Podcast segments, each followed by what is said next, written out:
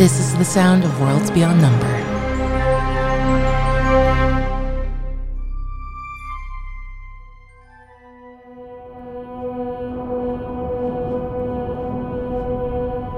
A forest of flame, writhing in inferno. Trees and leaves and branches made of rippling iridescent fire, green, silver. This forest of flames stands in the penumbra of the world of Umora, itself a reflection of, but not truly, the world of spirits. This reflection exists through magic artifice. In some way, you are still within the burning sand created by those wizards of the Citadel, and yet that magic leads to so much more. Their conjurations, their movements through space take their shortcuts through the spirit, through these reflections, channels, byways created through what Suvi's mother called the greater binding, her theory that all magic came from the interplay of spirit and the real. Standing here in this fiery reflection of the great forests of your birth, you feel the familiarity of home while knowing that you look simply at an echo of it ahead of you, you can smell or hear honey, goat pens, and a chicken's roost. You hear the babbling of a brook, the swaying of familiar trees that you knew in childhood. You hear them as though played on the instrument of fire, burning reflections of other places within Umora. You reach out, feeling with certainty, Ursulon, that Ame is already safely home. That all of the other mortal wizards that were flung in here, you have safely cut from the spell work of their own hands that would trap them and returned them to the Citadel behind you, you hear footsteps that make a sound like shadow touching fire. It is silent, and yet still you can hear it. With the approach of the man in black, the king of night, that pilgrim under stars who walks his way towards you. And then, there it is, off the path to your side. A burrow. It exists in almost comic contradiction to the wreathing, fiery spell world that surrounds you. This forest of flames, still moist and humid and hot as it was the first time you went through a smaller version of it. But that burrow in the flame goes dark, and yet you can smell cool earth, moist ground. And looking at it, it looks so real, like a hole that a little woodland creature would dig at the base of a tree to make a home for itself. And yet, to look so real and humble in a forest of iridescent fire is almost to tell a joke. But then, some spirits are very funny. That burrow to you with these exceptional rolls of insight, your wisdom saving throw, this enormous exertion of attunement to your breath. You've cast the fire back with your shield to give yourself space to breathe, and the sword of Naram now rests in your right hand. The burrow is a spell. Within this spell, some great art has concealed a piece of magic within this greater working of magic, perhaps where no one would ever think to look for it. I asked you, what do you want to do? And in this moment, does Ursulon know? Yes. Ursulon breathes deeply and feels his breath replace the sound of his heart beating as he feels it extend from his chest to his fingertips and feels his size and his mass again. I think having spent so much time in the Citadel, most, if not all of his time was in his glamour. And I think feels himself take up space again. And I think with eyes toward the hole, just kind of making sense of it, uh, but remembering the words of the man behind him. He's going to say, Brother, I know you have many names. Which would you have me address you by? Brother, it is good to hear you. What would you call me? Of the appellations which I have. Behold me. What do I seem like to you? Still facing forward. The man in black was my favorite. That is me, brother. You are a child of the Great Bear. Long way shadowed here in Umora. Yes. A tragic fate. The hands of humans can be ever cruel. You are not wrong. Though many of them are kind. Kind and cruel alike.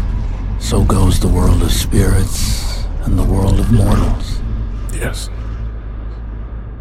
Something tells me, though, brother, that you have become aware in time of where the hands of the cruel and kind most often alight. In tall towers do the wicked do their work. Their desire for control over that which they don't understand seems to have no end. Would you walk with me for a spell? Brother, mayhaps another time we will walk together, for I feel my time here is short. I'm almost by your side. I've heard, in one year's time, since the day of Grandmother Wren's passing, you will return to the cottage. Do you know and walk within the trust of that young witch of the world's heart? I do. She is under my protection.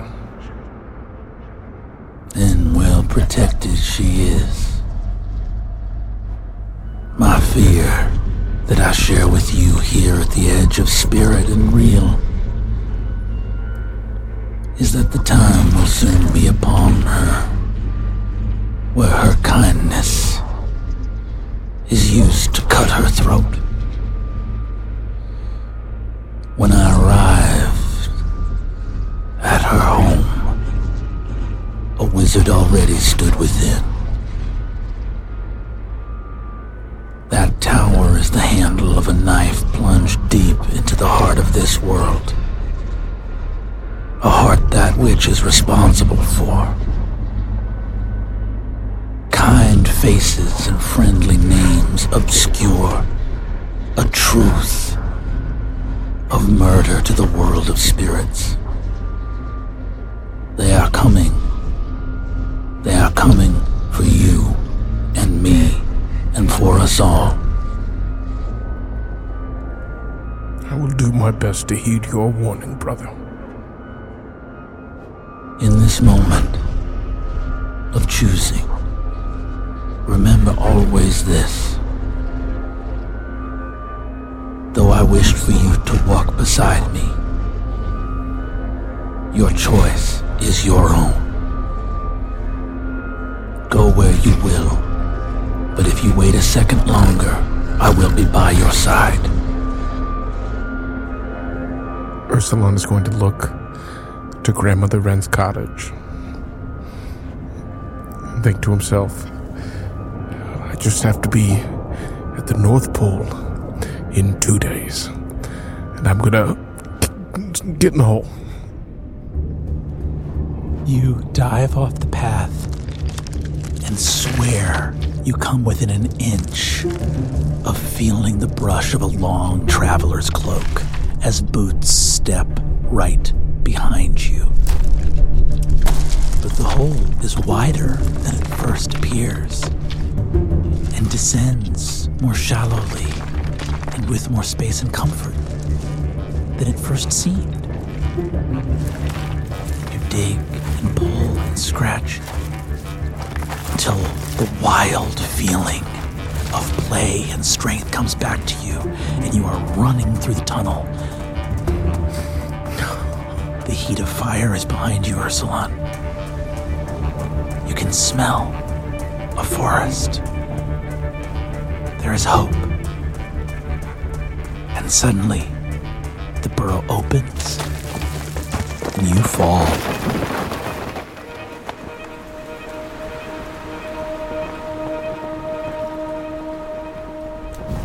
Flame, iridescent, purple, green.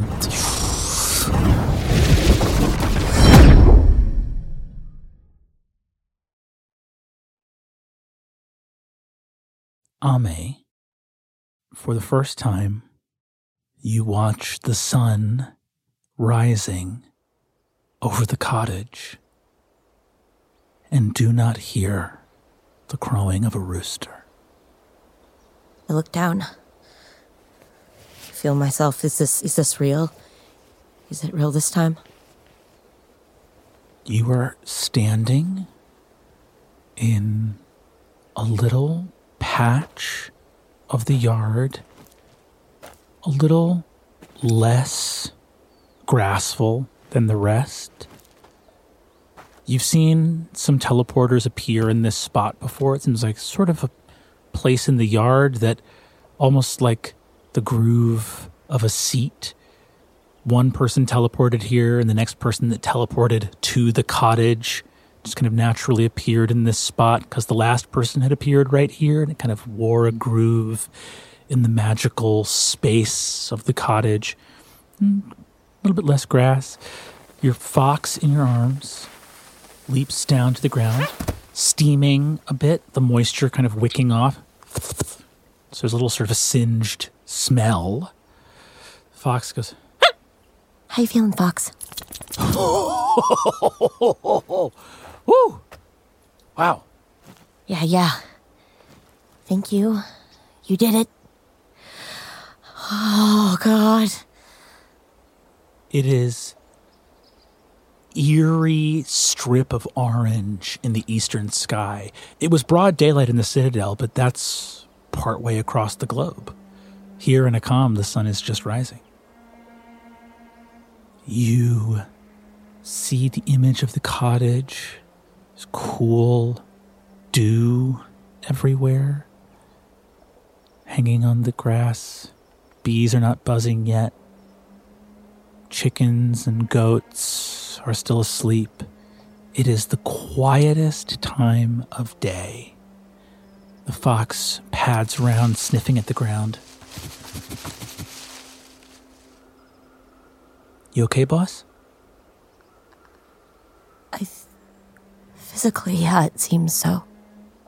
I take stock of myself and of my surroundings. Your equipment is here.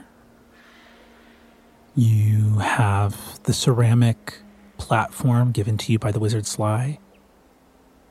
In your pocket, a little a little jewel hopper. Seconds tick by.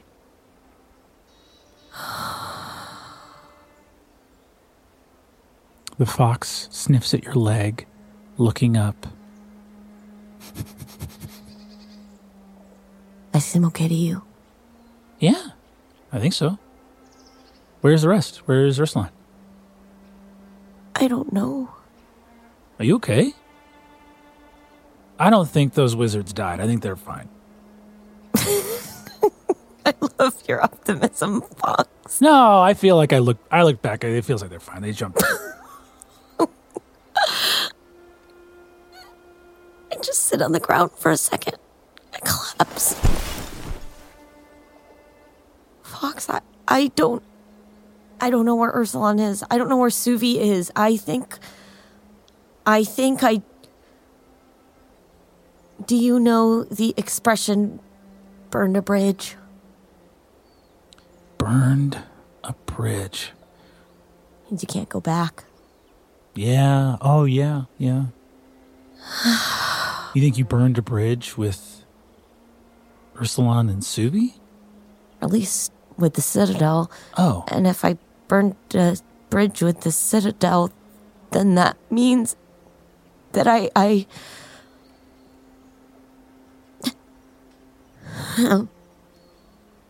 Okay, let's let's go inside. You open the door and you see the fox walks into the cottage. It's dark in here. It smells so familiar. It's your home. There's the carpet where Ursulon slept indoors for the very first time. Where Suvi cast her very first spell to protect him on the night that he was trapped forever in the mortal world. There's the door that Grandmother Wren walked through that she'll never walk through again.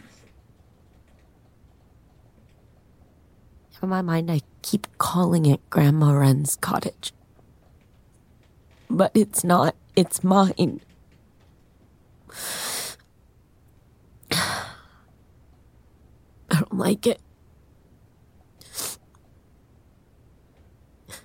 Mr. Soup?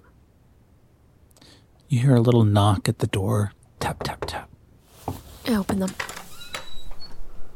A very, very old man with a round pot belly, a little tweed coat, and a little tweed flat cap, and an undershirt, with a big, big beard that has a little bit of a stain of some soup in it. and an old wooden cane. You see he's got a little bag of onions and a big pot and some ladles and other things like that around him. You see uh, Dalma, the shrine spirit, wearing his human glamour. Dalma? Ame, welcome home, young one. No. Why don't I get some things ready for a soup? And I, I've been I've been sitting out here on your front step every day since you left, letting people know you'll be back soon. Oh, thank you so much. Um, I, I, I'd like, I'd like to help you with the soup, if I may. Yes, but I think it'll, it'll help. All right. Um, you sit on the front step and help him cut and peel onion, which is very helpful because you're weeping. um, you see the fox goes, "Pee you," and goes off into the house and starts sniffing around. Uh, you see, he comes out to you as you sit on the stoop and says, "Boss, uh, there's a room that smells a lot like you. Is that your room?" If, if it has a little bed nest in there, yeah. Okay, uh, I'm gonna go snooze in there. Okay, yeah, go, you go, you go take a nap. You've had a big day. I've been working hard. Yeah, you have. And he walks off into uh, the room to go to sleep. You and Mr. Soup sit on the stoop.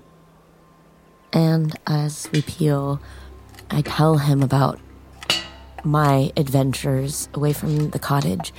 And it's a little bit scattered and piecemeal. I, I'm still processing it myself. In some ways, it, it sort of jumps around a lot, uh, sort of starting with how I got here and the um, the portal, the fire, the citadel. I mention that, and, and then I mention the coven. I have to I have to get to, and that they had apparently sent messages by the cottage that I hadn't been there to receive.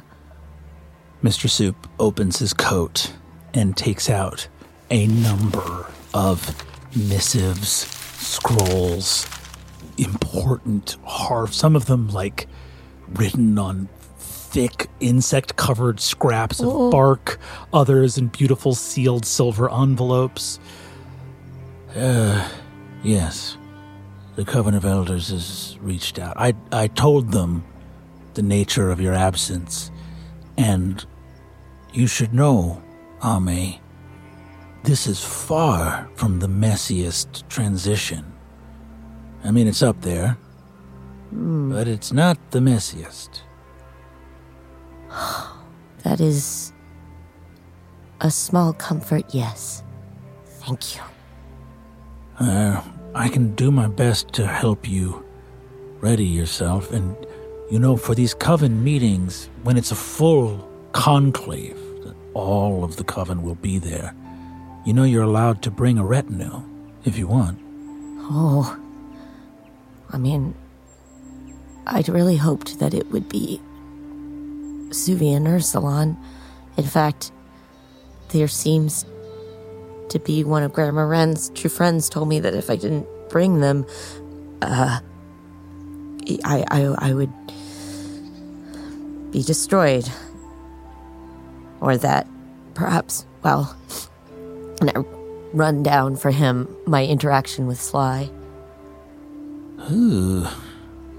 Why would why would they want to get rid of the station of the Witch of the World's Heart? I don't know all of Wren's business, but I know that she was at odds with the coven for many, many years.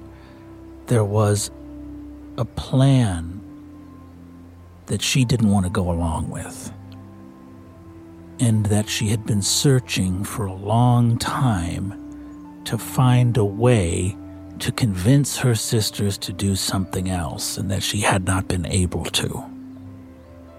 I have to find out what the plan was, what her plan is, and what she was trying to show to them. And I have less than two days to do it. Uh, give me an insight check. Fuck! It's a nat one on the die. Uh, you see that Mr. Soup lowers his face. What? Well, I'm not really allowed to call you kid anymore. You're the witch of the world's heart. Yeah, but... show some respect. Sir. If Grandma Wren had a plan, she would have shared it with you. She wouldn't have kept her plan hidden. I think. I don't like to speak ill of Grandma Wren, but I think she was coming up with nothing but straws. Yeah. Okay. Well then, uh, okay. New list. I have to figure out what their plan is and figure out how to oppose them and find a thing that I don't know what is or if Grandma Wren knew what was to convince them. Um, the carrots are ready. You see Mr. Soup gets the soup up and ready. As you guys get it, sort of get the day's chores started, you see the sun rises over the cottage. You hear bird song. It's early summer. Crickets, songbirds, babbling brook. as you think about how you can get ready in the short time that you have. You probably have a day and a half now. You see, uh, walking up into the courtyard is Lohan the baker. Older now. Oh, uh, hey there, friend. Is uh, is is the witch of Toma home? You see, Mr. Soup looks over to you. Hi, Lohan.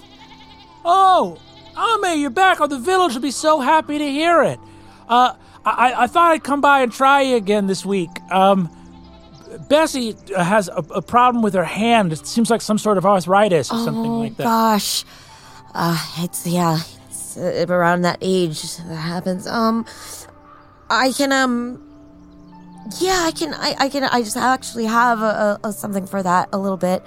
Um, but you might want to tell folks that I have to be gone again for a bit. Really? Yeah.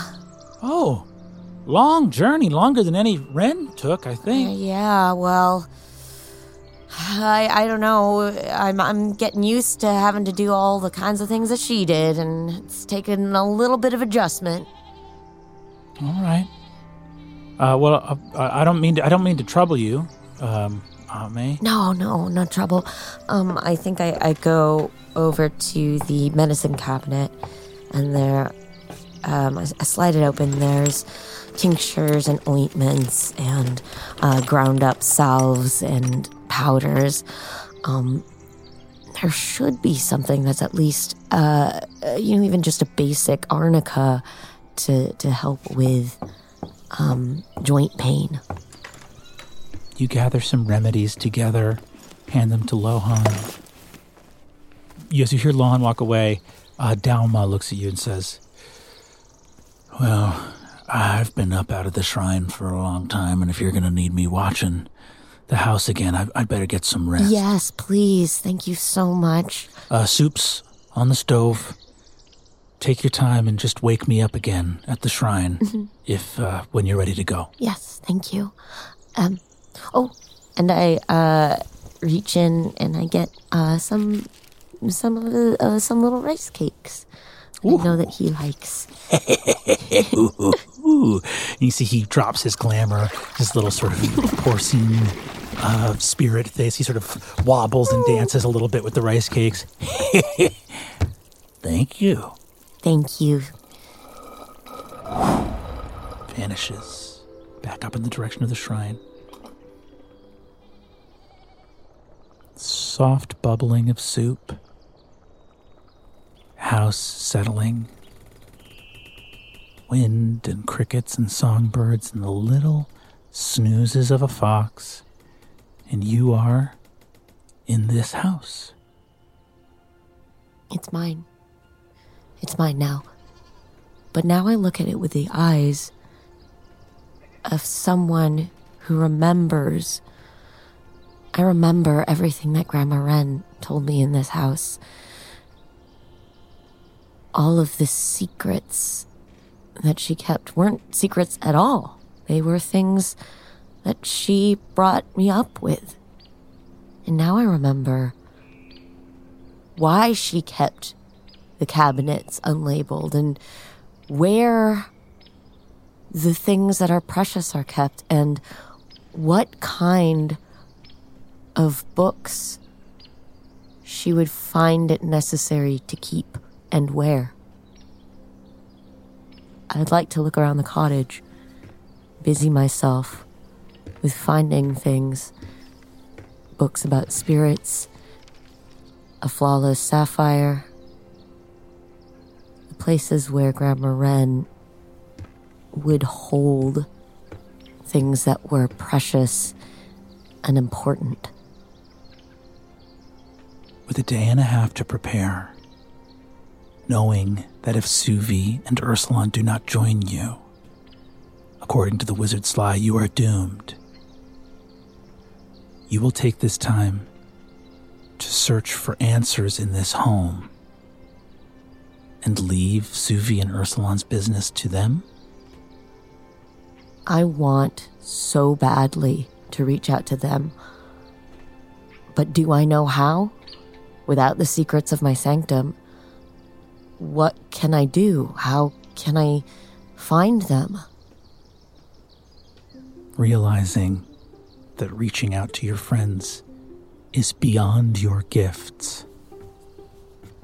You go upstairs, open the cabinets, the drawers and armoires, shelves, and wardrobes that have long been off limits to you, to find what armaments of secret knowledge and hidden lore might help the newly stationed witch of the world's heart. There is one more place, too, that I especially think of. Rug, up. Fast flowing water as the rug folds at your command and the trapdoor opens. Light, dappled like running water, touches your face.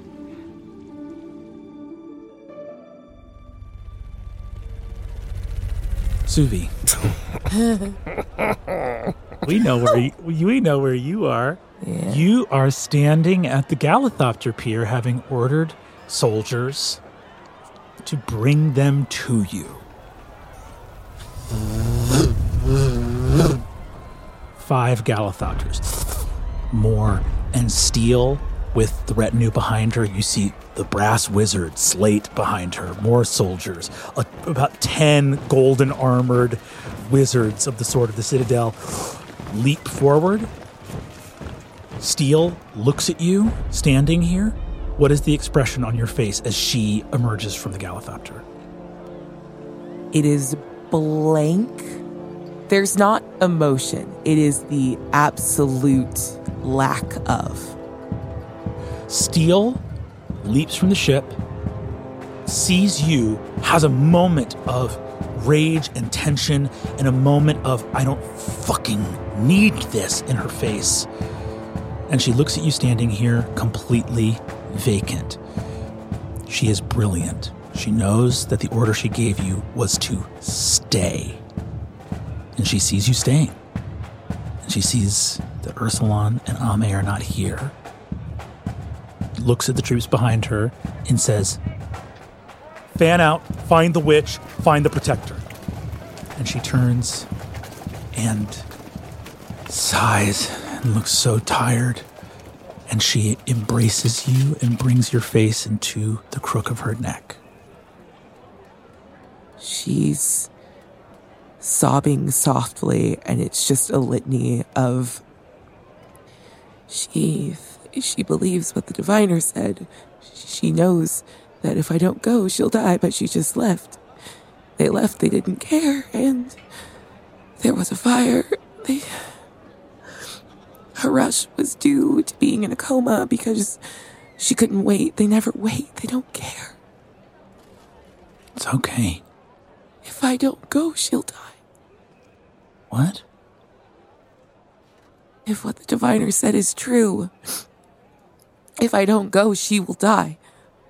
You see that she casts uh, a deeper form of detect magic, something actually quite potent that you don't even fully recognize. She looks at you and goes, Did you grab her? I tried. I just wanted her to wait for a second. I wanted. she says your arm. You're so fucking crazy, kid. What? Why? You're What? so crazy. I I should have been more specific in my orders. You see that she just uh, t- uh, t- touches your head and gives you a kiss on the cheek and says, I gave you the order to stay. Thanks for following orders, kid. You're a good wizard. Okay. Hey, hey. You did everything you thought was right. I want you to know I'm not even that angry at Ame right now. You're gonna be madder. There was a big inferno for a second. I hey, I saw it. Yeah. The whole Citadel saw it. yeah. Timing bad and lots of Imperial people here. Timing bad. Uh, would have loved the fiasco to wait, I don't know, 36 hours. Right? Uh, but bottom line, Ame uh, got bad intel. Uh, I just have come from Kabani. Ame is acting in a way that makes sense if you're really scared. Ame just woke up from a month long coma and is really scared. And if I was not totally preoccupied with a million other things, I would have had the time and space to try to calm her down. This is not on you. This is on me. I had a witch in the Citadel and we couldn't make her comfortable because everything's fucking sliding off the deck of the ship. I don't necessarily agree, but it feels better that it's not my fault. So I'm going to let you take this one. Thank you very much. She looks at you and goes, Okay, fire's put out. No sign of Ursulon. And in fact, you see that she stops. She's getting sendings from other elsewhere in Zhao. No casualties. Ursulon was seen going into, and he's made. Uh, that's all right. Um, well, now I've got to figure out how to tell the truth and lie at the same time to everybody about why your protector was a spirit and he was not doing what spirits do for a while. Okay. Uh-huh. This is all all right. you know, that's the, the the that's the whole joy of wizardry is as soon as you get good at solving a problem, they give you a new one. So this is what we asked for, and life's not bad. Actually, life's good. This is what I sound like. Let's get in the Galithopter and head home. Come on. Oh, hold on. Hold on. You said the intel was bad. Who did you talk to? I talked to Scholar. I talked to to uh, the Wizard Scholar. Uh, she's been. She was very clear. Look, let's just let's go. Uh, how are you physically right now? Did you did you get hurt? No. Okay. Do you want to go back to your tower or do you want to go to mine? Yours, please. She boom, creates a dimension door, walks through it, takes you with her, and goes, "Uh, Sonder, we'd like some. So the frozen yogurt. We get some frozen yogurt and put booze in it." Um, she walks you up to the balcony. okay. I talked to Scholar, who was able to tell me that witches have been casting magic into the Citadel. I don't know how we didn't notice it, but we didn't notice it. What do you mean?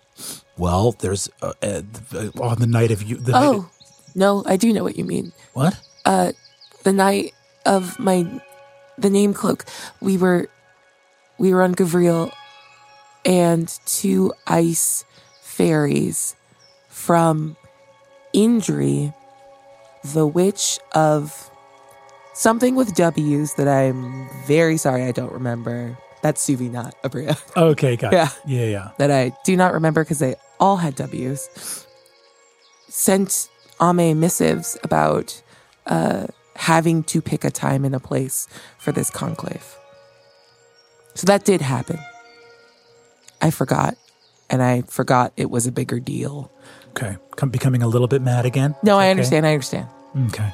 It's a big bad day. We just always have to. We just all have to always be saying what we know. Now, in all fairness, I would not have had time because at shortly true. No, thereafter, no, you're right. You're right. You were deployed. I was deployed. That's correct. That's correct. Um, I need to. I need to give you a way to always be in touch with me. So I'm going to figure out how to do that. yeah, Um. less shatterable. Thank you. Okay. Spirit. That's that's No, no spirits taken. are wild, and apparently we just rock up on them all the time. Um, she looks at you and says, Speak to me of this conclave. What is the nature of Ame's coven? Ame is the witch of the world's heart, and makes her the fifth member of the coven of elders. She is the one tasked with the connection between people, though the rest of their domains speak to nature and the self. Her station could be lost, as well as her life. The diviner that you spoke to in Kabani, who tried to warn her that she was dead in days? What happens to them if I tell you their name? I trust you with my life. Please tell me the truth.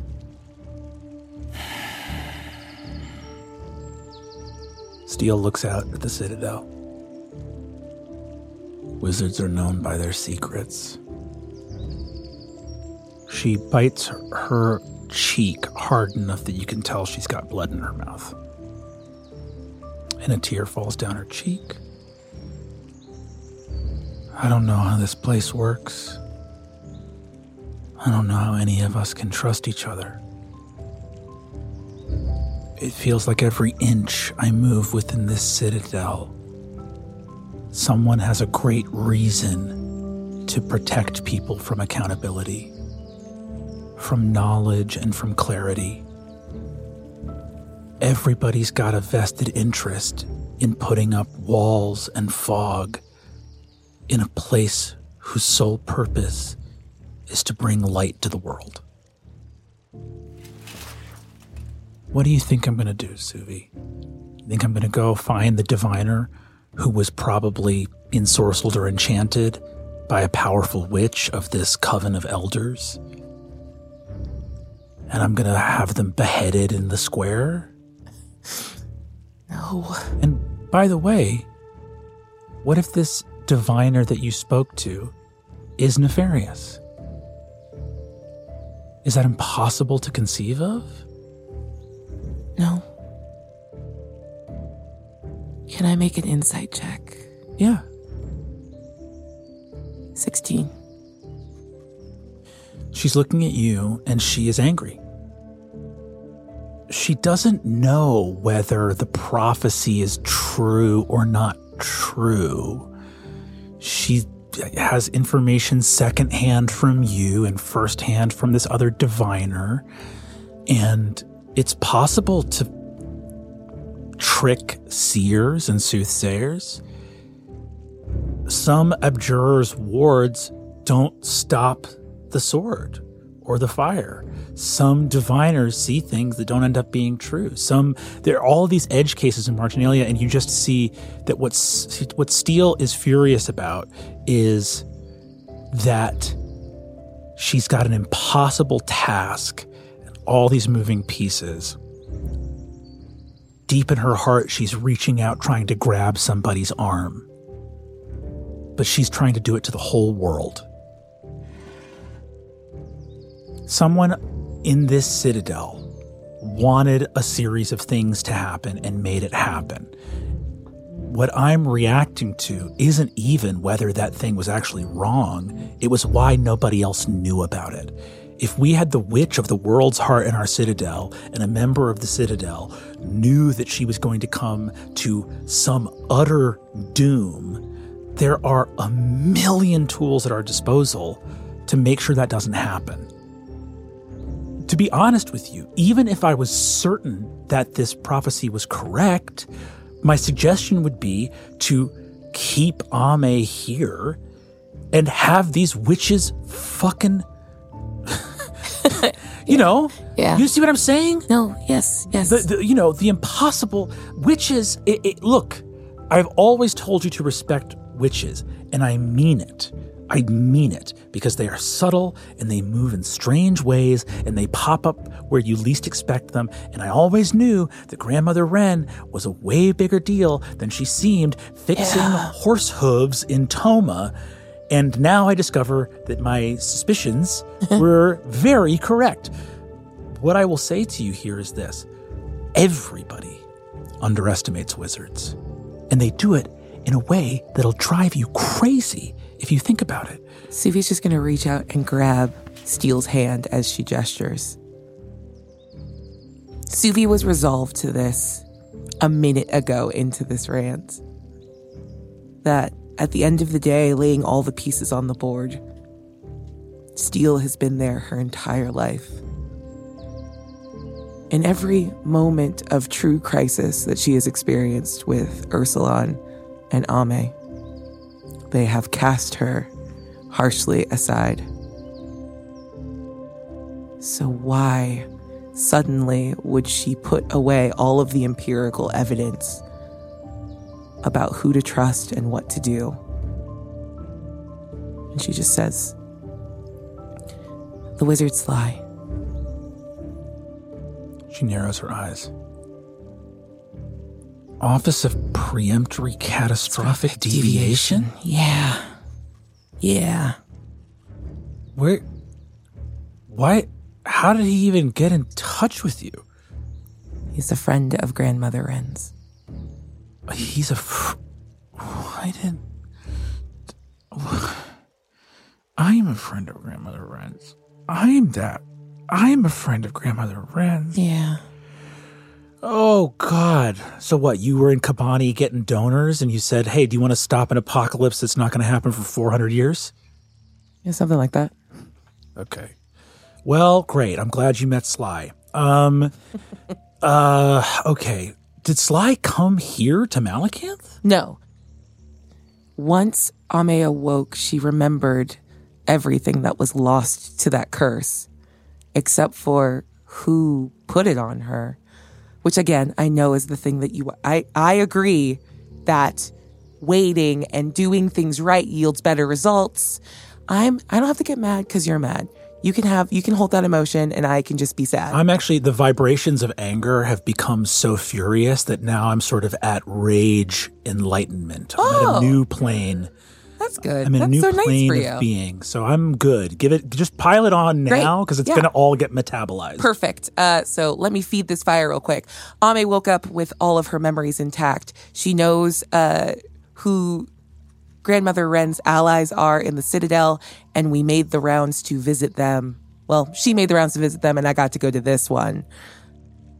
Suvi has decided in this moment to lie a little bit.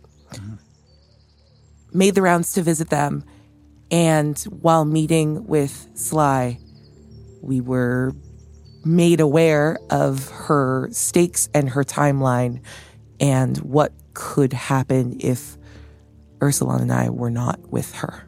Okay. That makes sense. So the so waking up out of the coma was sort of a brand new Ame, one that had a lifetime of memories. Yes. She arrived and on one of on I'm imagining the day that I was out at Fort Kieran went around you went to Sly first No, uh, the Kasov collection. Kasov collection Yeah. Grandma Wren has a friend at the Kasov collection Yes. who's even th- what in one of the paintings Pomeroy. You don't say. Well, that little freak. yeah, friend would be generous. I don't think Wren would call Pomeroy a friend. He's so gross and scary. Yeah. He like wants to be here. no, He's no. into this. Yeah, I know. We don't, we ha- allow. A Why did you? al- He seems like a liar. That wasn't my call. Yeah. There's the conjurers take care of themselves. Ugh. He's bad. Um, but good to know. Now, wait, did Pomeroy's an actual friend of Grandmother Wren?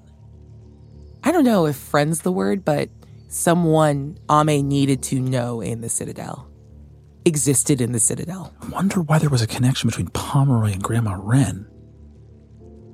She's a witch, spirit, but why would there be a connection there? That's so strange. All right. Well, good to know. Yeah. After Pomeroy, where next? Sly. How did you get to Kabani from Zhao? The fire. Yeah. Okay. I didn't because there's no. Never mind. Give me an insight check. Yeah. What the fuck was that? 12. Yeah, you see a weird. it's like a weird skip in what she's talking about. Hold on. What's that? What's you what? did that? You moved past the thing? What happened? What's going on with the fire? Fires. Fire, no, I just, because while that was, we were already beginning to lock down the Citadel, even as Fort Kieran was happening. Oh. In a subtler way. So I was just wondering why. Uh, but there's a lot of Galithopters and fires and dimension doors and traveling doors and yada yada, and there's a lot. There's a lot to keep track. of. Sure, sure. Sly, you talk to him. He, as a pal of grandmother Wren's, get what were all the things he said were going to happen to Uh, the big one was conclave's going to happen with or without Ame in three days' time. If she's not there to defend herself, her office will be destroyed and her along with it. If I'm not there, she won't survive it, and they won't let me go. Don't know what that means. Uh, and in a year, if Ursulon didn't have a shield, uh, both Ame and I would die. So then we went next to my friend Hana to try to find a shield. And that's the end of that very bad day. and that this was all loud. This was yesterday. Yeah. Yep. Okay. All right. Um, you see that she says, Sly says, if you're not there, they destroy your station. Yes. Does that mean they destroy Ame as well? Yes. Okay. And where is this conclave happening? The North Pole. Witches are so fucking whimsical. I don't think there's anything whimsical about freezing to death. How the hell's Ame going to get there? Okay, calm down. We're in the middle of a fucking desert we made. Yeah, but we're great at everything. I don't know how these like. Yeah. Did did Ame talk about getting, you know, cold weather gear? That's probably why she wanted to go home. All right. I don't know. Witches do crazy witch shit, and now she's a full ass witch. Does she? But do you know if she has a means of actually getting to this? So was her intention to go back to Toma and then go to this conclave at the North Pole? That's why she was desperate to get to Toma. She needed time. Okay, that makes sense. She needed time prior to when the conclave was happening. So if she went to Silbury, then she. Can you get me to Silbury? Sorry, I know this is not the question you wanted at the end of this conversation. I don't think I can get you to Silbury. Truthfully, I wasn't bullshitting. It's incredibly dangerous to do that kind of teleportation right now. But it's what? We got like two days, a day and a half? Right, but what if she has to go leave early to get I don't know how she's going to get there. The exact wording of this prophecy. So if you're not there to advise her what happens, She dies. you just see Steele running numbers in her head. Okay. When you have all the information, that's when you can make the right decision. I can't get you to Silbury, but I think I can do you one better. You want a skyship?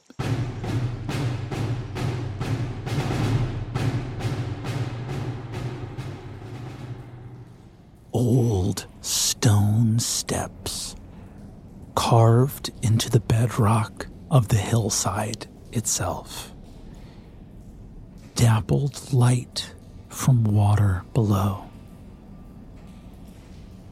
One of the earliest memories Ame has of coming to Grandmother Wren's house was of waking up in her little nest in the middle of the night looking under the door and seeing the ripple of watery light across the ceiling the first time Grandmother Wren told the rug to fold itself up, open the trap door, and walk within.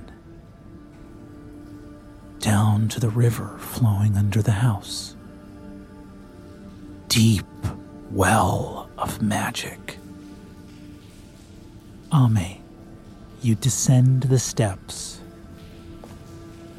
wooden beams, humble, nailed together, the same style as the rafters and beams of the house above, holding up the stone and earth.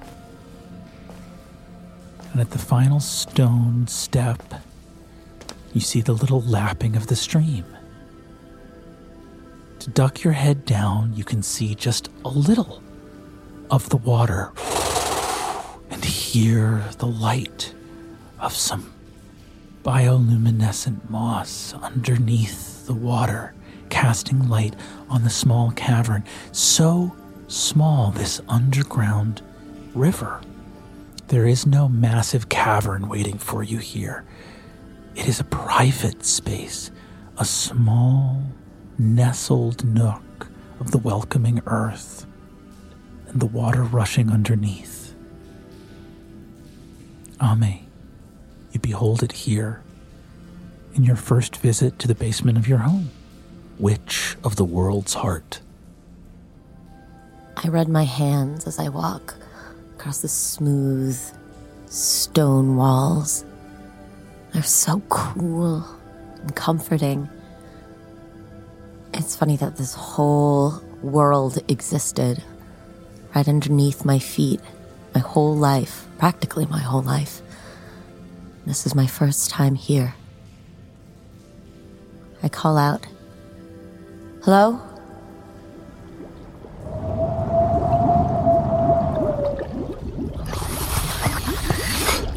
Water rises up, laps at your feet. Cool, but it does not send a chill through your body as it soaks into and around your feet. You hear voices. They don't speak to you in words. The whispers simply tell you what they feel, which is recognition, acceptance, sorrow and comfort, knowledge of what you have lost,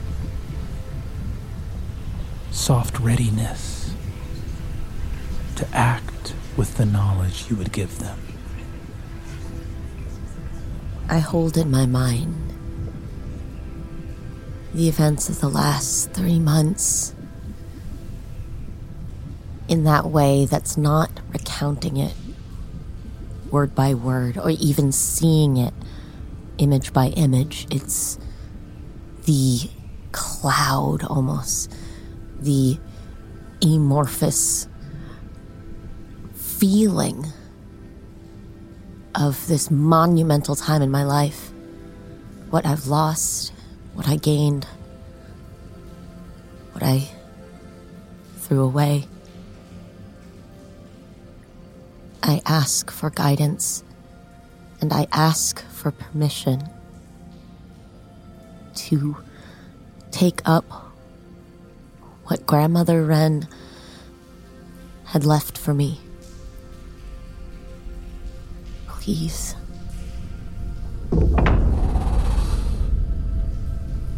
Up above, you hear the rattle of the house as the water rises to your shins. Light. You hear drawers unlocking, cabinets opening, trapdoors and cupboards shaking. Gifts of the house that had long been secreted away from you.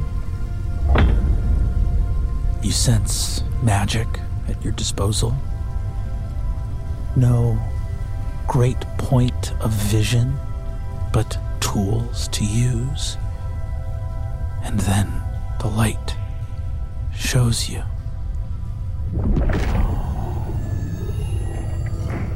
A mask, bone white. Wren. The world has burned before. They cannot be allowed we do not act now, we will miss our chance. You hear Grandmother Wren's voice. There has got to be a way, Mirara. There has got to be a way. We cannot be forced to choose between one slaughter or another. Forever. I believe these sides may see a way to live together in harmony. Then you are a fool, Wren. I would sooner wager to see mountains bow and oceans bend their knee, then see the will of wizards debase themselves. You are wrong, Marara. The times have grown dark, the hour late. But there is nothing I have seen in the world of mortals or of spirits that shows me that there is a path that is wrong to tread. Merely those who tread paths hurtfully, with cruel intention. There is nothing innate to the search for wizardry. There is nothing with. What can it even mean to say that there is an abomination against the natural order of the world? If it exists, then within nature's order it I've must. heard enough, Wren. Walk in the halls I have walked. See the things I have seen. And tell me that the poison of wizards does not spread so quickly as to choke the life from this world. The hour grows late. What salvation are you hoping to find? I am hoping to find two hands turned away from weapons of war, of conquest and control, reaching to hold in and of themselves the other. Hands cannot hold forever, Wren, and choices must be made. The light fades, and you see Wren in the water, her reflection of the time she came here, her brow wrinkled with fear. What was she afraid of? You hear the ticking of a clock. A tower surrounded by endless white sand, snow falling gently. A rift, shattered glass, an ending from beyond which there can be no return.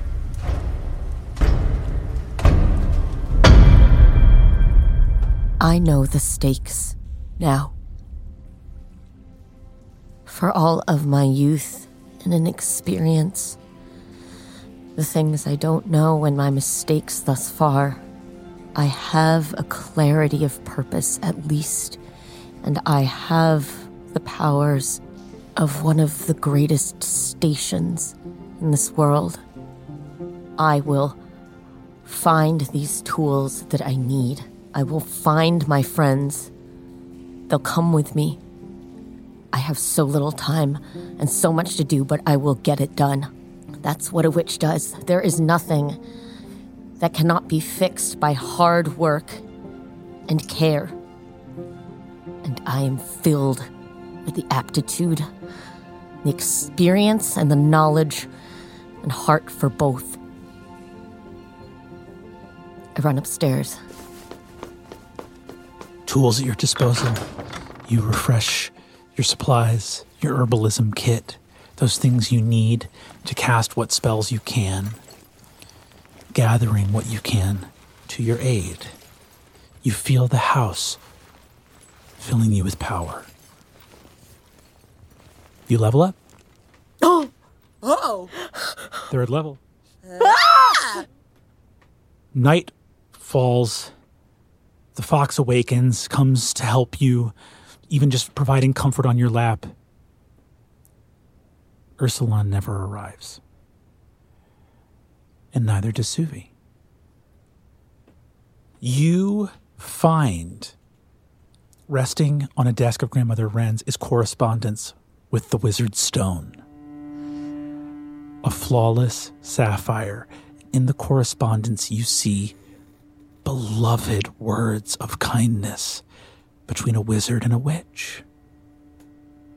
Great workings of magic when things that the world has conspired to keep apart instead come together. You see talk of a flawless sapphire from a young man named Gult.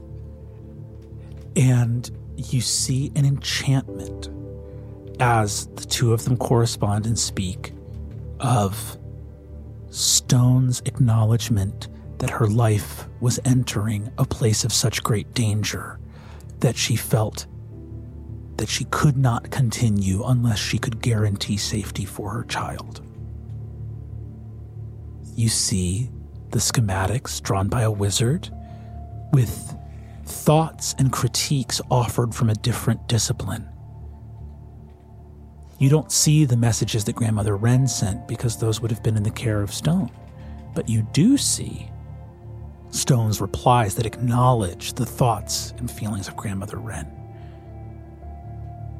A pendant capable of hiding her child from the greatest of spirits, and in fact, only great spirits.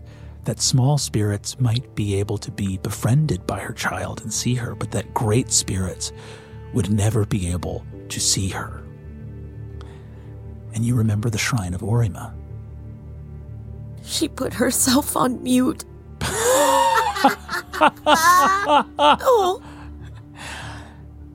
That would also protect her from the scrying of the Citadel. Oh. You see various and sundry talismans and tokens, and also laid out on your bed. Describe for me the clothes that you will wear going to the far north of this world. Laid out on Grandmother Wren's, on my bed, under the watchful gaze of that creepy green man that always unsettled me so deeply as a child, but now offers comfort with his vigilance. I find a gown, similar in structure to my normal little red and white witch's uniform, with the long sleeves and the tunic robe, a longer skirt and longer stockings to go under it. So light, like silk, but somehow warm. It's all pure white, like snow. I'll disappear in a snowy background in these. Just in the way that ermine turn white when the season changes. I fold it over me, the panels of my cloak left over right. On the underskirt, the stockings. I tie the white belt around my waist with all my pouches, now which have faded, devoid of color. It's almost a little too warm for this summer day here. You have the ermine on. The day is fading. The fox comes up to you. You hear a knock at the door. Hello? Sorry, Ame. It's just me. Uh, I came down from the shrine early. Oh, no, no, no, no. I was going to go up to see you. I, I go down and I open the door. Wearing his glamour again, you see Dalma. Dalma, is there anyone else that you can help enlist the aid of? Any any friends, other spirits, uh, people from the village? I, I, folks from the village got problems enough on their own with, well, without having a witch around. I, I'll be all right looking after the house. Maybe you'll get a chance to come back and wake up some of the other spirits around. I mean, Wren just didn't need that much help. She had you. Oh, yes, that's true. I can do that, can't I? Well, Ms. Ame, I think you can do pretty much anything you set your mind to, just with enough care and hard work. Do I know off the top of my head how long and how much effort it would take to awaken some local spirits? I don't know. Give me a uh a nature roll. 17. I think it the wilder spirits farther afield, I don't know if you would know how to go wake them up, but you feel like well, you're the witch of the world's heart. You hear bees buzzing in the hives nearby, and there's some goats out in the pen. I close my eyes. and I think they don't have to be great spirits, they don't have to be guardians. But everything here, and as I saw in the Citadel, you know, even un things not of nature have a spirit. And I ask them if they could help. I don't know if I'm going to be coming back. Or if there will be another Witch of Toma or, or of the Council. I want to leave this place in the event that I don't return to the people of Toma and to all those who need its aid. Can I ask the house that? Can I ask the bees and the goats, and the trees nearby, the wind in the village? The bees buzz. You hear the goats come out of their little wooden plank into the pen. Out in the garden, little scarecrow swings in the wind. Up above, that rooster weather vane with the long, forked tail. Dalma looks around and he looks out to the garden. You see, he goes, Elbeth? And coming out from the beehive, you see a farm woman. A dress of yellow and black, checkers, a white apron. One of her canine teeth as she licks her lips is a little longer and sharper than the other one. Thick black eyebrows, olive skin, black hair tied under a black and yellow checkered bandana. She goes, Dalma, you old so and so. It's been too long. That Wren was tired near the end. And you see, he says, I won't have any words spoken against Grandmother Wren. Not here, not now. And she comes up and says, I'm awake. I'm awake. What's your name? Oh, sorry. Don't tell me your name. What might I call you? Oh, thank you. Uh, Ame, Witch of Toma, Witch of Toma. But maybe not. but maybe not. Well, we'll see about that. And you see, she says, I can smell it here. Kitchen smells like a mess. And you see that she uh, walks in and says, All right, the village needs its food. And you suddenly hear, Uh huh, I'd appreciate mightily a hand getting down. And you see the scarecrow flopping in the wind. Henna henna mohe. Um, what'd you say? Henna henna mohe. Henna henna mohe? Yeah. Uh, It's the name of it. It's like they do a little. It's the it's the Japanese uh, hiragana, and it looks like a little face, Yes. little eyebrows, and eyes, and a nose and a mouth. And it's usually it's often drawn on scarecrows or little little doodle doodle faces. you see that the scarecrow Henna Henna Mohe ha- is sort of waving up there, uh, sort of got the pole like like on his back. He's got uh, he's like his sleeves are buttoned up, and he's got buttoned up pant legs. And uh, describe what else? If, you, if that's his face, what what are the clothes that comprise Henna Henna Henna Mohe? He's wearing um, oversized overalls. They're orange, and he's wearing big old waiter boots that stick out at odd angles. His shirt is at this point just stripy rags. But he always gets a little fresh stuffing of hay, uh, you know, every month or so. And it's summer, so he's at his plumpest. Dalma says, Moe! Uh, and goes over uh, and uh, gets him down. You see, he pulls the little pole that he's off the ground and shoulders it. And you see, looks around and says, Oh, oh, pleasure and an honor. Oh, I, I can't believe it. I've been looking after you since you were little. and coughs up some, like, uh, it looks like a, a rock or something that's in his head. Ugh, some hay. Uh, it's a pleasure. He does this big floppy bow.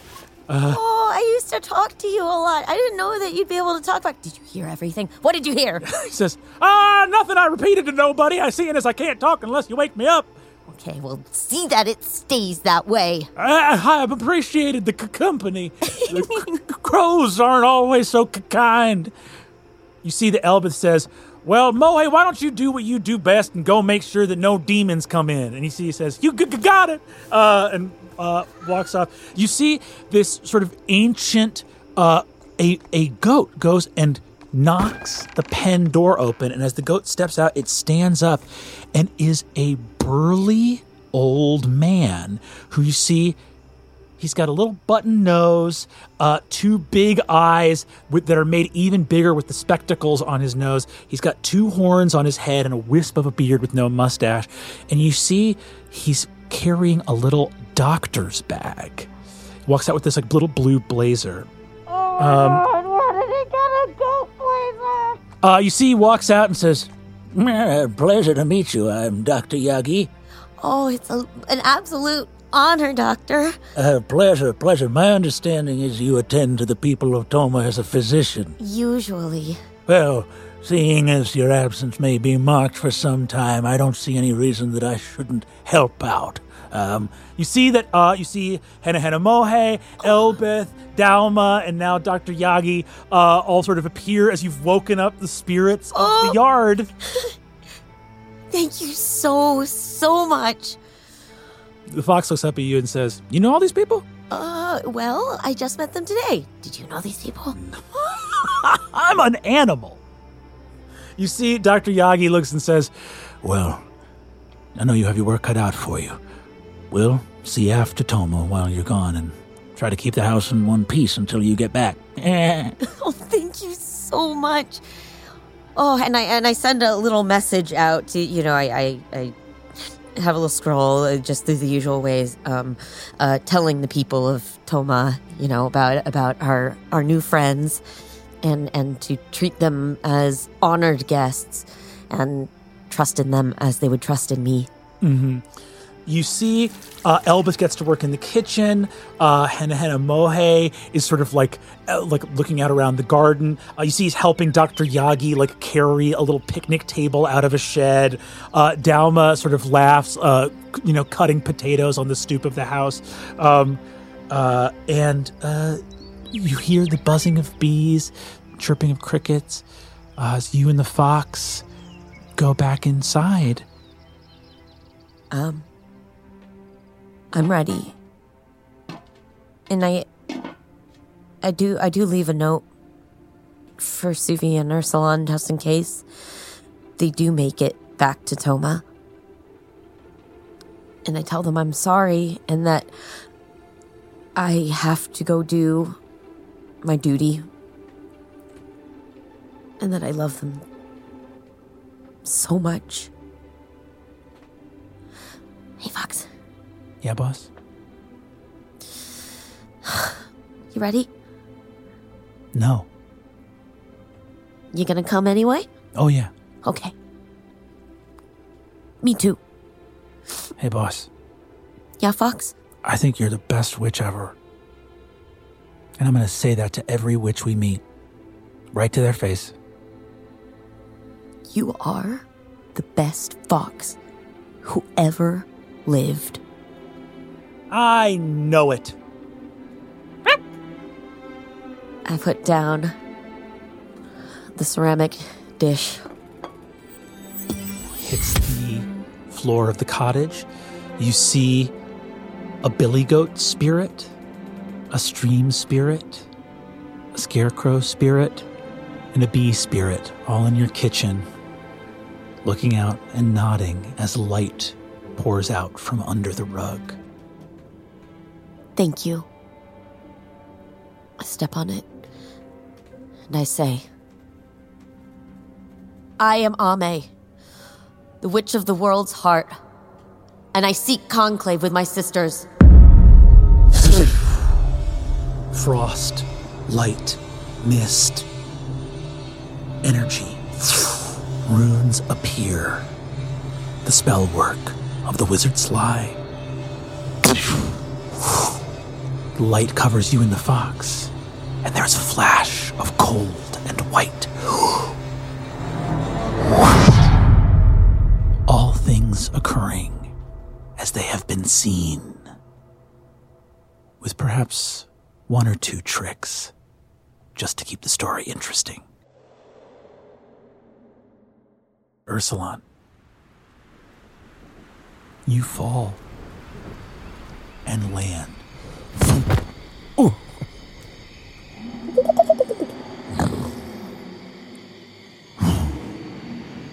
Strange smells, unfamiliar, deep forest, wet earth, boots in hand, your glamour dropped.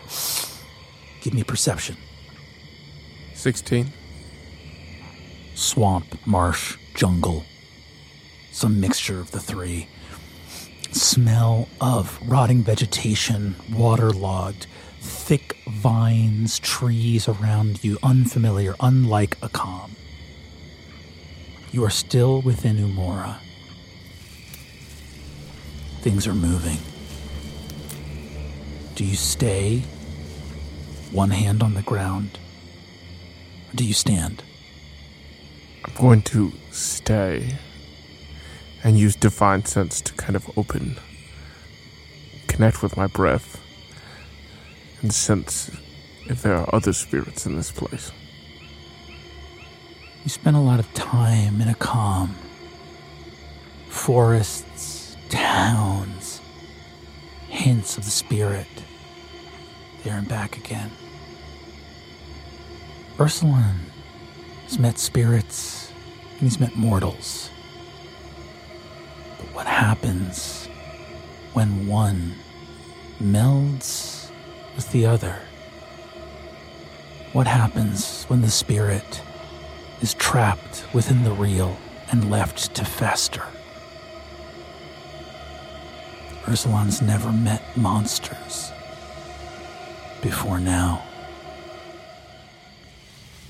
Things are moving towards you quickly in the darkness. You hear them moving through the forest.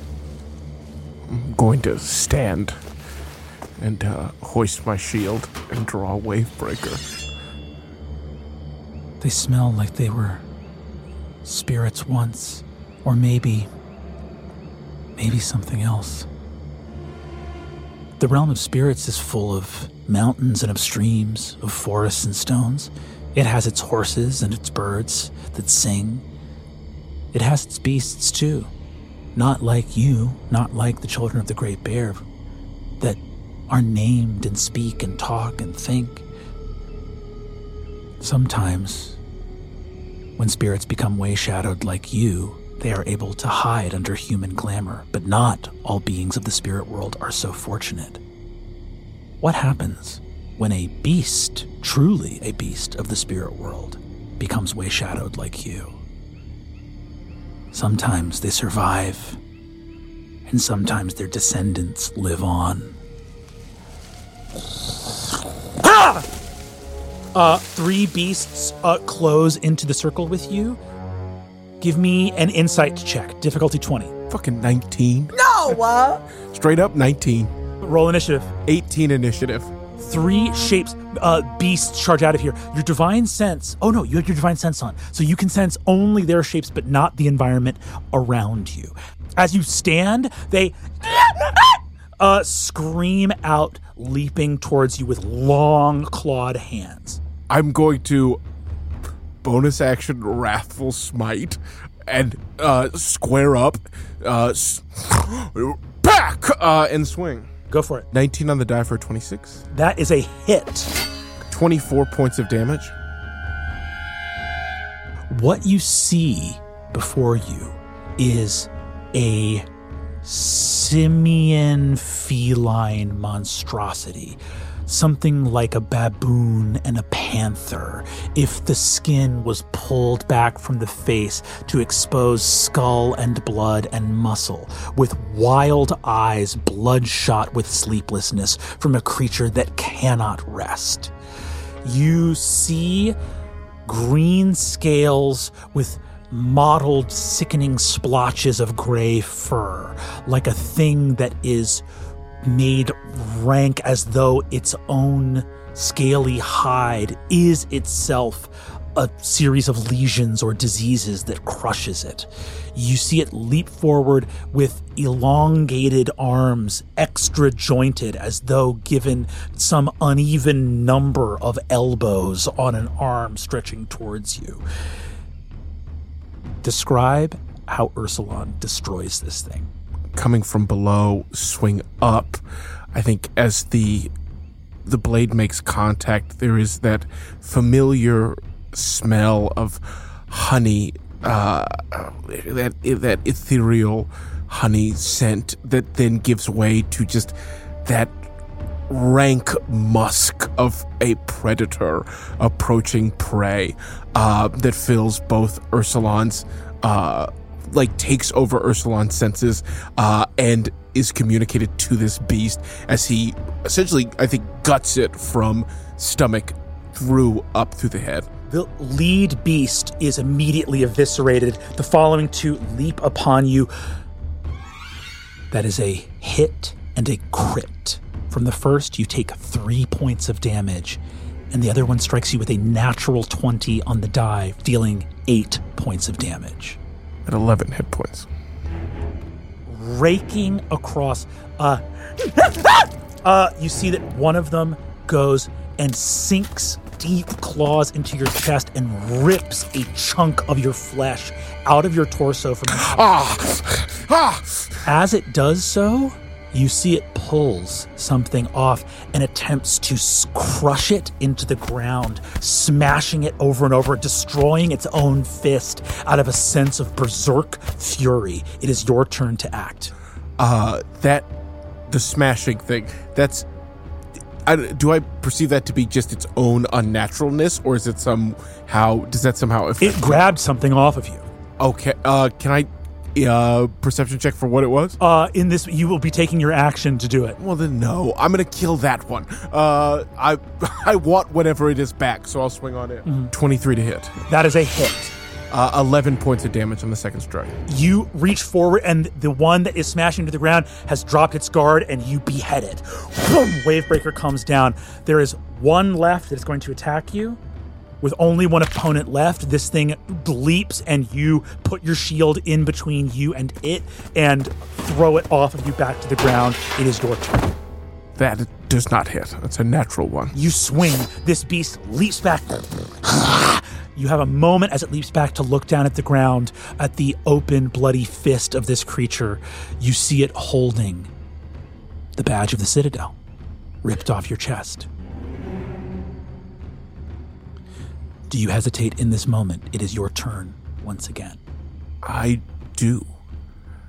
This thing leaps at you. It misses again. You step to the side and bat it off with your shield. Not surrounded, not being able to be flanked anymore. These things are horrifying, but you look at them and go, oh, this thing probably weighs 120 pounds. I'm, mm-hmm. I'm bigger than this. I'm gonna keep my shield in between us. I am not of the Citadel. Give me either intimidation or persuasion. Give you intimidation. Twenty-four. Whew, this thing. you you don't think it can speak. You think this is a beast. This is this is not like you meeting other people out in the world. This is like you've come across a yard with like attack dogs in it. Mm-hmm. There's like a feeling of this thing sensing you're a bigger, stronger animal and backing down, and it looks at the the pin. It looks like the badge of the citadel in the hand of its sort of like packmate I'm gonna sheathe Wavebreaker uh, and put my hand up. I am not of the Citadel. in the distance, maybe like uh, less than half a mile away, your whole world spins into insanity as a, a wall of fire spreads across the horizon. And you see a shape in the clouds above that for a second you swear to God you see wings wider than the sky. As the thing disappears into storm clouds, lightning crackles, and the edge of forest is just alight in fire. The wall fades, but you see the dim haze of fire in the distance, now seemingly farther away, but just hell in that direction. This, the beast cowers looking in surprise as well. Where? Who? Do you know Kalaya? It comes back to you. The speech of Beast and Leaf. Oh, that's right. You say Kalaya, and the thing goes. it bolts off into the woods. I chase after it. Uh, this thing moves through the woods for so long. It gets up to a sudden. It stops looking surprised. Ursulon, you look out over ash and ruin, an expanse. You see skies filled with clouds, and then you realize it's not clouds, it's smoke. You look from a cliff high above. This jungle is perched somewhere high, high, high in the air. Looking down, you see lights, towns, and cities. Skyships descending. Fire. With your keen eyes, you look down. In an eruption of flame, one of the flags of Gauthmai erupts in fire.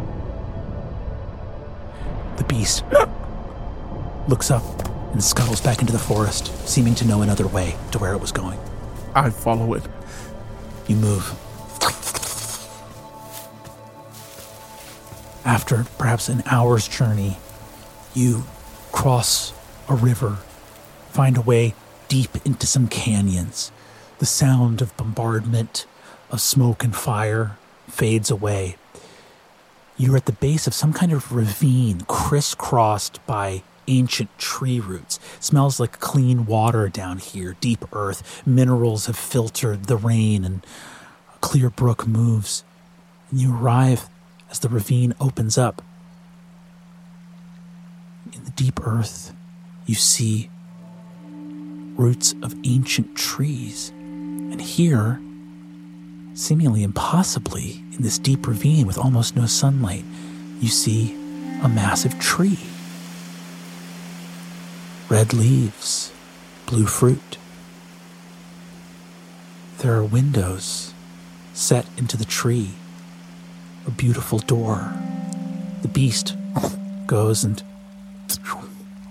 in abjuration, the beast cannot approach, but you see it snarls at you and headbutts you in the butt, like to push you towards the tree. Oh, just stop. The thing sprints back off out of the ravine, loping on all fours. Ah, I turn to face the house and look at my shield. It looks the same. I go to knock on the door. Stepping towards the tree, as you step past this threshold, you suddenly see grass on the ground. This ravine, small stream. This place is abjured powerfully. Uh, illusion, the ravine, something keeps this place hidden. You look up to try to see the canyon walls that revealed this place, but you actually see this tree just in a small glade of the jungle, kept safe somehow. Other trees around it bearing fruit, bananas, mango. You see soft grass, this little cottage built into this tree. You hear some laughter And from up above, there's like a small tree house in like the upper branches with like a little string of pieces of paper, like of a kite's tail. And you hear some scuffling up there, and a ball falls out and bounces across the yard. And you hear some scuttling, and some kids jump down. You see that there are two younger children who run out across the yard. Uh, they look, for all the world, kind of like they're related to Suver and Cadberica. uh, you see these two kids run out, except that they, in their black hair, there are stripes of white going back. And you see they run out and each look up and suddenly see you and go, huh? Um, Mom? Mom? so uh, And they both run to the door uh, as fast as they can. I chase after them. Wait, Uh, wait. They get, they get in the door and they say, "Put the illusions up! Put the illusions up!" Uh, and you see that uh, as they rush in, you see uh, there's a, a woman who steps out. Um, you see it's sort of like a mid 30s black woman. She's got like a gown on. You see she comes out and has a frying pan in her hand. Get in, kids. It's all right. She steps out, sees you, and says, "Sir, I don't know how you found this place, but please." My name is Ursulon. I'm looking for my sister. She looks at you. You're not wearing your glamour, right? No. She looks at you with no glamour, and you see she doesn't drop her glamour. She does look like this, like a human with some features, but you see that she actually changes, almost like a like a lycanthrope or, or like a aware being. She changes into a more badger like form, tall, broad, furry, looking at you and says, Come inside quickly. Please, come, come, come. Okay. okay. Uh, she takes your hand, brings you in the door. The family's looking around and talking. You hear them saying, Ursulon, Urs- Ursulon. And they bring you in as you walk into this tree, enormous, like a baobab, massive, massive tree. Brings you back in an ancient round bed with a quilt of patchwork. There is an ancient woman. Hair of her head gone white. Grandma? And you see a woman looks up at you. A little bit of rheumatism in her eyes. Ursulon. Ursula. Her glamour fades. A very old badger lying in a bed looks up. Is it really you? Yes. Uh, yes, Goliath. Uh, I'm gonna drop my shield. Uh, uh, a- approach the bed. You're. Oh, oh, the happiest day. You see that she holds a very feeble paw out to you.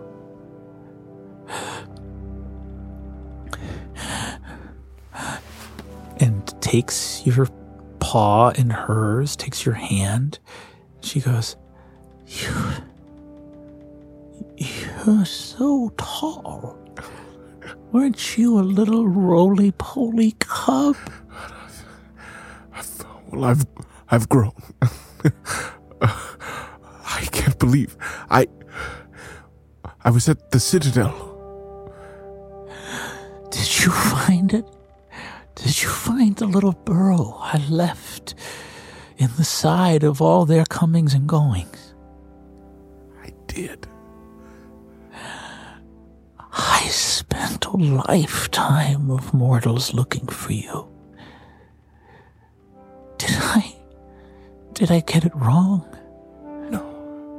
I I whatever space exists between where we're from and where we are. I I believe I may have spent more time there than you did. I came after you. Oh. I've only been here for Oh, 20 some odd years. I'm so happy. You see, she hugs you and she says, I thought. It was so much worse if it was the other way. I thought there was a world where you died at Starling Ford. I thought there was a world where I was too late. It's all okay if I was too early. you see, she just starts sobbing and, and embraces you. I think I just lay there and hold her. Uh, you see, she smiles and says, I learned so much magic just to try and find you. And you weren't hidden away. You were just a little late. You were on your way this whole time. I'm so happy you found me. I think Ursulon holds, uh, kind of even more, kind of envelops Kalaya. Um, I don't. feels only t- two days ago I found out you'd ever crossed over. It. It's. I, I can't believe you went through all that you did. I'm sorry. I didn't. You don't have to be sorry. You don't have to be sorry. We're spirits. We're wild ones. you chose to run, and so did I. And I've lived a wild life, my brother. My little brother, no matter how big you get. I missed you so much. I mean, I, I cannot stay for long. No, no, you cannot. And there's a lot to tell you about this strange world. But I would stay here a moment and meet all of these people. I, I had kids with humans. What? I had kids with humans. You're not supposed to do it, but it's hard. You fall in love. Multiple humans? Well, I have an ex-husband. There's so much to tell you. Wait, wait. I'm getting up. And you see, there, you turn to see a weeping family of half spirits behind you. Go, Grandma, no. And she's like, she can do it. She can do it. Where? I've stolen so much magic stuff, and I'm gonna give all of it to you. Let's. This is my little brother. I'm gonna pick her up.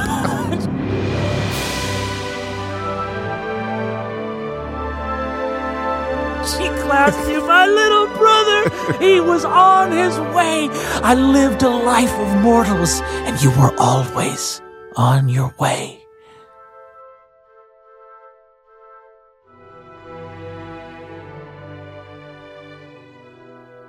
You were on the right track.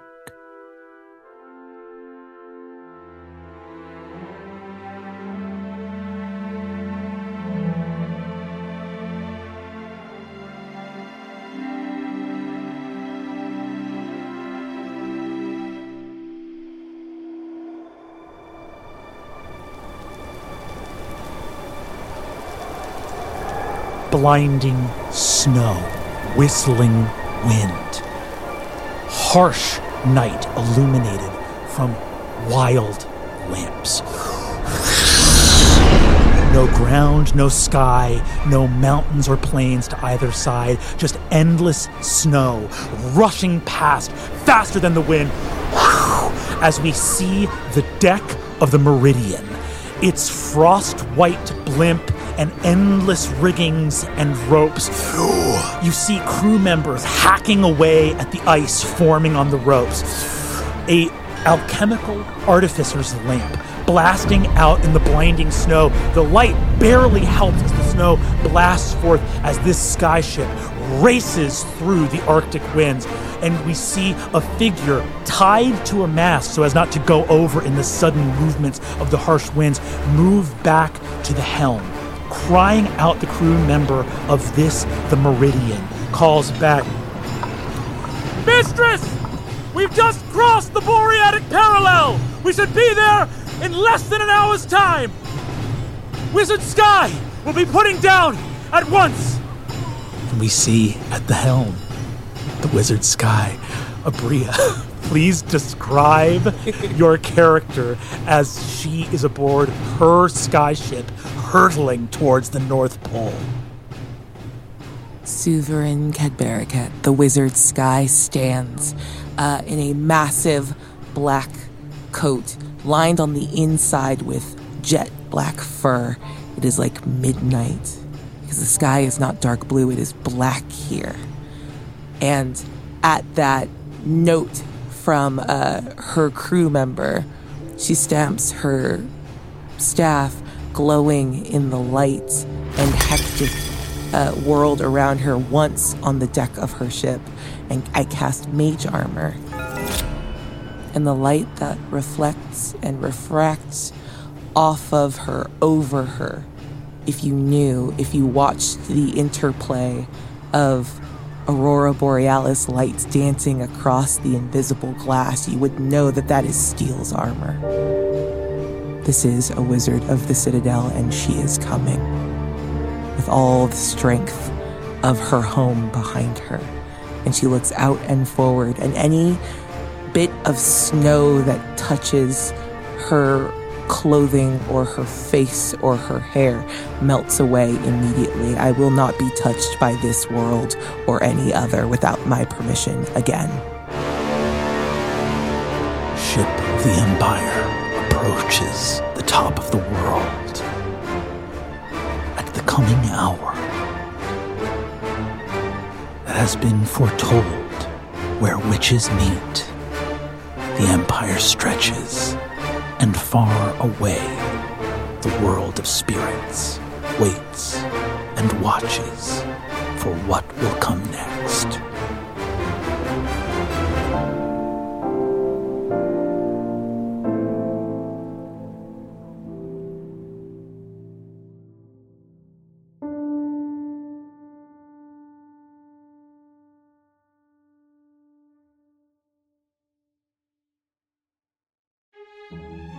That was Lou Wilson as Ursulon, Erika Ishii as Ame, Aabria Iyengar as Suvi, and Brennan Lee Mulligan as everyone and everything else.